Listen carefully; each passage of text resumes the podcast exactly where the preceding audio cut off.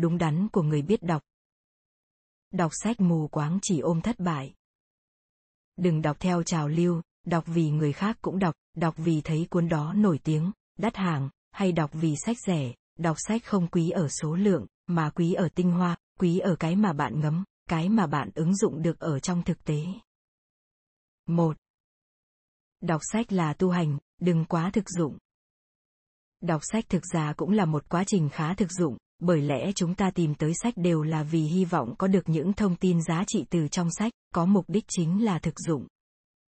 Nhưng một người càng muốn nâng cao kiến thức, càng hy vọng thu được từ trong sách những điều thực sự hữu ích cho sự trưởng thành và sự nghiệp của mình, thì càng nên tìm hiểu kỹ những cuốn sách có giá trị tư tưởng thực sự thay vì cầm một cuốn sách chỉ được cái mác thành công nhanh chóng. Nếu những cuốn sách bán chạy nhất nào cũng tuyệt vời như vậy, chẳng phải những người đọc chúng đều trở thành người thành công sao? Việc tiếp thu và hiểu kiến thức vốn dĩ là một việc rất khó, mỗi ngày đọc, ghi chép, suy nghĩ, kiểm chứng ở nhiều khía cạnh khác nhau và liên tục điều chỉnh nhận thức của bản thân trong thực tế. Có quá trình này, bạn mới thực sự có thể xem trọng thứ mà bạn học được. Chẳng hạn, giả sử bạn gặp vài vấn đề về tâm lý và cảm xúc, nếu cứ cắm đầu vào tìm tới những bát súp gà cho tâm hồn, nhất định sẽ không có tiến triển, trong đầu có cả đống đạo lý, nhưng hành động vẫn chỉ bằng không, cuối cùng lại cảm thán, hiểu cả núi đạo lý nhưng vẫn sống không ra gì. Tịnh tâm lại, đi đọc những cuốn sách nghiên cứu về tư duy con người, chẳng hạn như cuốn trên, kết hợp với việc đọc và suy nghĩ mở rộng hơn, bạn sẽ dần hiểu rằng nhiều vấn đề tâm lý và cảm xúc thực ra chỉ là cái bẫy mà bạn giăng ra, nó là sự không hài lòng của bạn với bản thân, với cuộc sống, nhiều cảm xúc sinh ra phần lớn là bởi bạn quá mơ mộng, ảo tưởng về bản thân và thế giới, để rồi khi mọi thứ không được như ý muốn, bạn vỡ mộng và suy sụp. Đi sâu vào những suy nghĩ thực tế đó, bỏ ra một chút kiên trì, đọc kỹ những câu nói có thể khiến bạn cảm thấy khó hiểu, trải qua một chút mài rũa về tư duy, rồi ngoảnh đầu nhìn lại cuộc sống, rất nhiều bối rối, mơ hồ có thể dễ dàng được giải quyết. Thần kỳ hơn nữa đó là, khi bạn càng hiểu được nhiều thứ hơn, bạn càng hiểu sâu hơn, cái gọi là năng lực học tập, nó thực ra chỉ là một bản chất được tạo ra bởi kiến thức vững chắc và tư duy sâu sắc.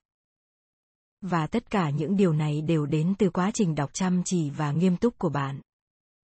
Khi đọc sách, cố gắng đọc càng nhiều sách đầy thử thách càng tốt nó không phải là dễ dàng, nhưng cũng không phải là bạn sẽ không bao giờ có thể hiểu được cái gì, hãy leo lên từng bước, rồi cuối cùng, bạn chắc chắn sẽ thu hoạch được điều gì đó.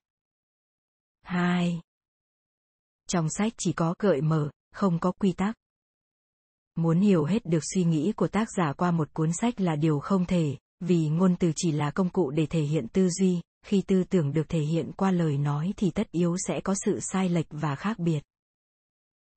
Ví dụ, khi bạn đã xem xong một bộ phim và muốn bày tỏ ý kiến của riêng mình, bạn sẽ thường xuyên rơi vào trạng thái từ ngữ không đủ để diễn tả được xúc cảm. Đây là vấn đề mà ai cũng gặp phải, ngay cả những người hay viết bài phê bình phim cũng thường gặp phải tình huống này, dù có nỗ lực tới đâu cũng không thể đảm bảo rằng họ có thể biểu đạt đầy đủ nhất những gì họ muốn.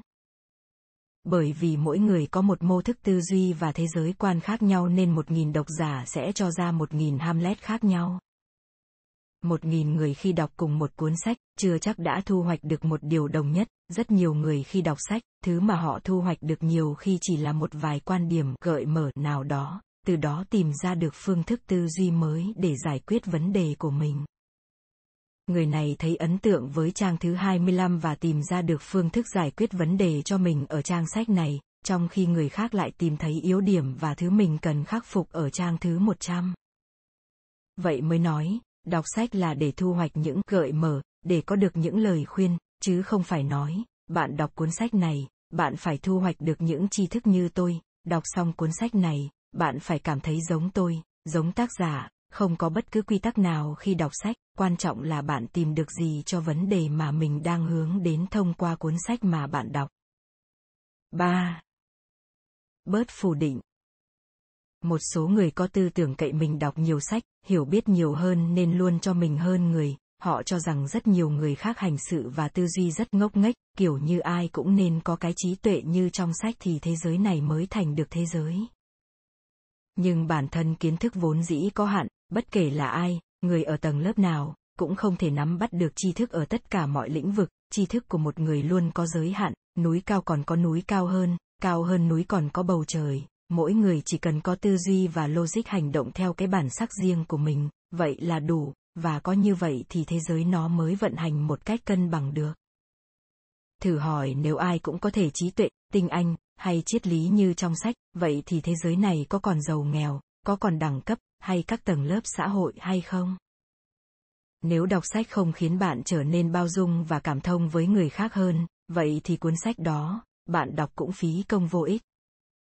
khi bạn đọc được những thứ hay ho bổ ích nào đó trong sách, khi bạn học hỏi được từ ai đó những kiến thức bổ ích, tuyệt đối đừng lấy chúng ra làm thước đo để đi đánh giá hay phê phán tất cả những gì bạn trông thấy. Thay vào đó, hãy học cách phát hiện ra sự đa dạng hóa từ trong đó. Khi bắt gặp một thứ gì đó không phù hợp với tư tưởng hay ý niệm vốn có của bản thân, việc bạn nên làm là đi sâu, nhìn vào cái giá trị mới mà nó mang lại, chứ tuyệt đối đừng ngay lập tức phủ định nó. 4. Đọc sách quý ở tinh, chứ không ở nhiều. Giá trị của tri thức là có hạn, nhưng những cuốn sách thực sự có giá trị luôn mang lại cho chúng ta sự nâng cao về mặt tư duy cũng như hiệu suất. Nếu muốn thay đổi bản thân thông qua đọc sách, hãy dành thời gian cho những cuốn sách thực sự có chất lượng và có ích.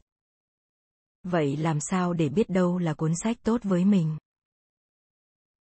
Khi cầm quyển sách lên bắt đầu đọc, bạn phát hiện ra mình không thể đọc nó một cách nửa vời, mà bắt buộc phải tìm một khoảng thời gian riêng, không gian riêng để vừa đọc, vừa ghi chép, vừa nghiền ngẫm, vậy có nghĩa là bạn đã tìm đúng cuốn sách mình cần. Đối với một người thực sự khao khát đọc sách, thích hành động, thực sự muốn làm mới mình, không khó để tìm thấy những cuốn sách hay mà mình cần trong thư viện hay các công cụ tìm kiếm khác nhau. List sách gợi ý trên mạng tất nhiên chỉ là gợi ý, đọc cuốn nào, cuốn nào hợp với bạn, tất cả phụ thuộc vào bạn. Đừng đọc theo trào lưu, đọc vì người khác cũng đọc, đọc vì thấy cuốn đó nổi tiếng, đắt hàng, hay đọc vì sách rẻ, đọc sách không quý ở số lượng, mà quý ở tinh hoa, quý ở cái mà bạn ngấm, cái mà bạn ứng dụng được ở trong thực tế. Thank you